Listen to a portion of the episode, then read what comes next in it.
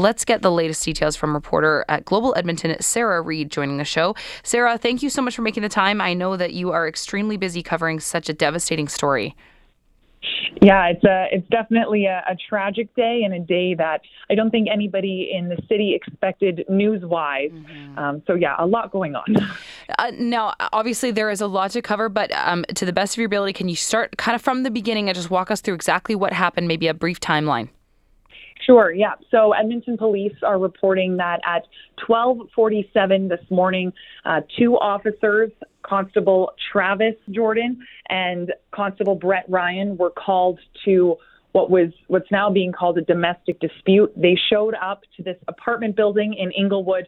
They entered the building, and as they actually approached the suite where the call came from, they were both shot. And Chief Dale McPhee says neither officer had time to even fire back as they were being attacked. And then the young male who was the shooter then turned the gun on himself and he died of a self inflicted gunshot wound.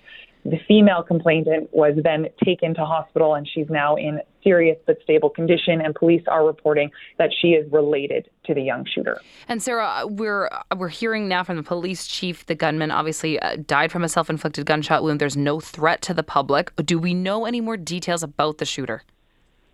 Unfortunately, at this time, we don't. Police did indicate that he was a young male and there is some relation to the woman who was also taken to hospital. But at this point, they did say that their investigation is ongoing and they have not released any additional details.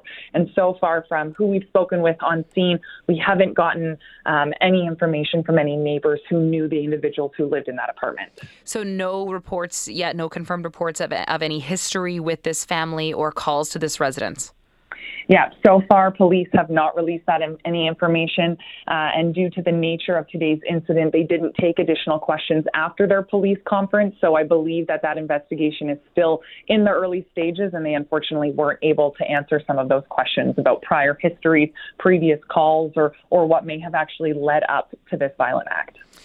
Uh, now, uh, quickly, Sarah, can you let me know a little bit about this neighborhood? Inglewood is it typically a peaceful area of Edmonton? Neighbors that we spoke with, people who lived in the building, actually said that unfortunately there have been many acts of violence. Uh, they said that there's a lot of gang related calls, there's a lot of drugs, there's a lot of violence. Uh, we did speak with one neighbor who said that they are concerned for their children's safety. Uh, and I know that there is a school nearby this apartment building. Um, so many people have said that there have been concerns and dangers um, around this apartment building in specific. Um, they did say that other areas, other parts of Inglewood, um, were were a little bit safer, and they were hoping to move out of this building into some of those areas. Uh, but from what we understand, the area around this building has been uh, a bit of a hot spot for crime uh, and calls from police. Okay, Sarah, thank you so much for taking a minute. Really appreciate your time. No problem. Thank you. Of course. That's Sarah Reid, a reporter with Global Edmonton, giving us some details on, of course, the uh, fallen members of our EPS that were killed in the line of duty earlier today.